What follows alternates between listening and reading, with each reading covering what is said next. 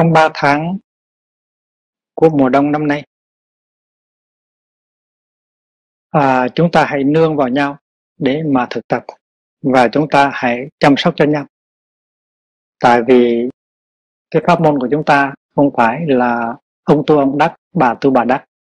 Pháp môn của chúng ta là chúng ta cùng tu học chung và chúng ta chăm sóc cho nhau. Và vì vậy cho nên chúng ta sẽ theo cái mô thức thực tập mà chúng ta đã theo trong chuyến đi vừa qua tại Bắc Mỹ, nghĩa là mô thức à, đề nhị thân. Thì nội trong ngày hôm nay hay là ngày mai thì mình phải biết được đề nhị thân của mình là ai. Theo nguyên tắc này thì chúng ta tu không phải là tu một mình, mà chúng ta tu trong một cái đoàn thể. Cái đoàn thể đó, nó cũng là cái thân của mình.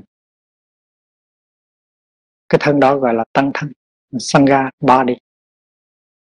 Tăng thân của mình cũng có con mắt, cũng có lỗ mũi, có lỗ tai. Và tăng thân cũng có thể nhìn thấy, cũng có thể nghe, cũng có thể phán xét. Vậy vậy cho nên ngoài cái thân riêng của chúng ta ta còn có cái tăng thân. Và tất cả những người cùng tu với mình, những người anh của mình, những người chị của mình, những người em của mình đều là một phần của cái thân gọi là tăng thân của mình. Theo cái phương pháp này thì mỗi người trong đại chúng phải có một đề nhị thân để chăm sóc. Đề nhị thân là the second body. Và trong suốt quá tu thì mình phải chăm sóc đề nhị thân của mình. Đề nhị thân của mình không hẳn là phải nhỏ hơn mình trong tuổi đời hay là trong tuổi tu. Đề nhị thân của mình có thể lớn hơn mình trong tuổi đời cũng như là trong tuổi tu. Nhưng mà mỗi người trong chúng ta đều phải chăm sóc cái đề nhị thân của chúng ta ví dụ như trong một đại chúng có 100 người.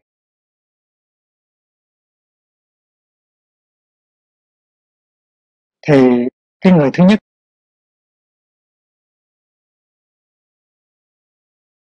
chăm sóc một người thứ hai, mà người thứ nhất gọi người thứ hai là đề nhị thân.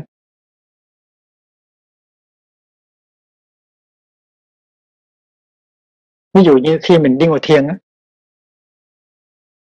thì mình phải tới mời cái đệ nhị thân của mình đi ngồi thiền.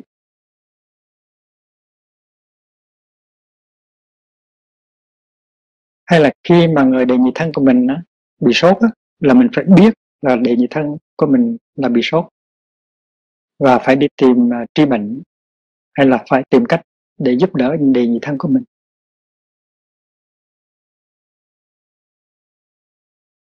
Và khi mà thầy hỏi đề nhị thân của con.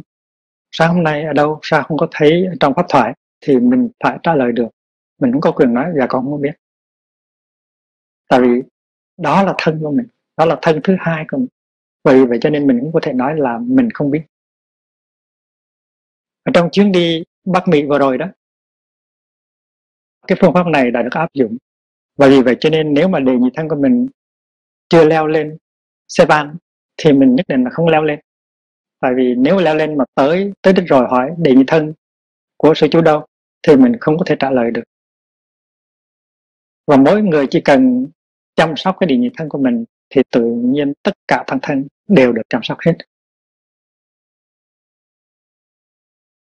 Và khi đề nhị thân mình có những cái niềm vui, thì mình cũng biết được những cái niềm vui đó. Và mình có thể chia sẻ cho đại chúng. Nếu địa nhị thân mình có những khó khăn thì mình phải biết được những cái khó khăn đó để giúp đỡ. Và nếu mình không có đủ sức để giúp đỡ đề nhị thân của mình, thì mình phải cầu cứu tới một sư anh, một sư chị, hay là một sư em khác để giúp đỡ mình. Chứ không có hẳn mình phải giỏi hơn đề nhị thân của mình thì mình mới được quyền có đề nhị thân. Vì vậy, cho nên trong bốn xóm xóm Pháp Vân xóm Cam Lộ, xóm Từ Nghiêm và xóm Rừng Phong thì xóm nào cũng phải tổ chức. Theo cái phương pháp này, nghĩa là mỗi người đều phải có một đề nhị thân và mình phải chăm sóc đề nhị thân đó. Và cái người thứ hai này là đề nhị thân của người thứ nhất, nhưng mà người thứ hai này cũng có một đề nhị thân của mình, tức là người thứ ba. Và người thứ hai phải chăm sóc người thứ ba và chịu trách nhiệm về người thứ ba. Làm thế nào để chọn cái đề nhị thân của mình? Chuyện này rất dễ, là tất cả mọi người trong xóm phải có mặt. Và khi vị chúng trưởng gọi tên một người, tức là người thứ nhất, thì người thứ nhất đó lập tức gọi tên đề nhị thân của mình và khi mà người thứ hai được gọi tên, thì người thứ hai lập tức gọi tên đề nhị thân của mình. Cho đến khi mà cái người thứ nhất trở thành đề nhị thân của một người khác. Và điều đó chúng ta có thể làm trong ngày hôm nay, hay là ngày mai.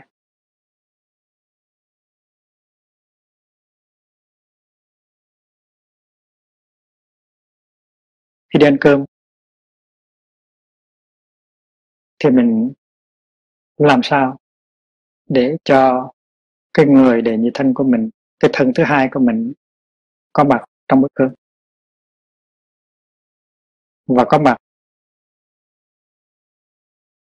sớm. Khi tới giờ ngồi thiền hay là tới giờ thiền hành thì mình phải biết rằng đề nhị thân của mình có mặt. Tại vì mình là người trách nhiệm về đề nhị thân của mình.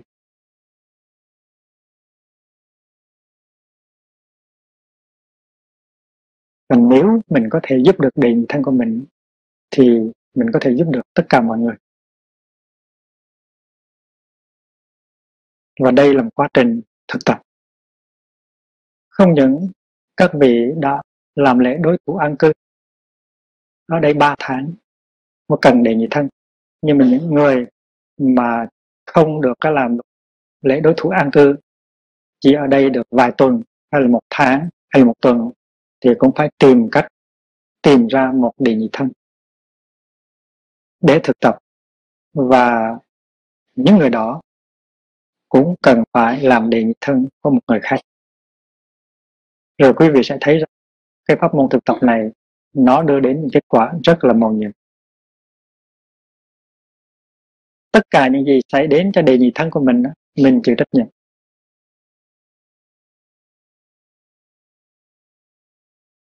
Và trong khi mình chăm sóc đề nhị thân của mình thì để tam thân, để tứ thân, để ngũ thân của mình cũng đang được chăm sóc với những người khác. Và vì vậy cho nên chúng ta có thể chăm sóc nhau. Đây là một pháp môn hết sức là mầu nhiệm.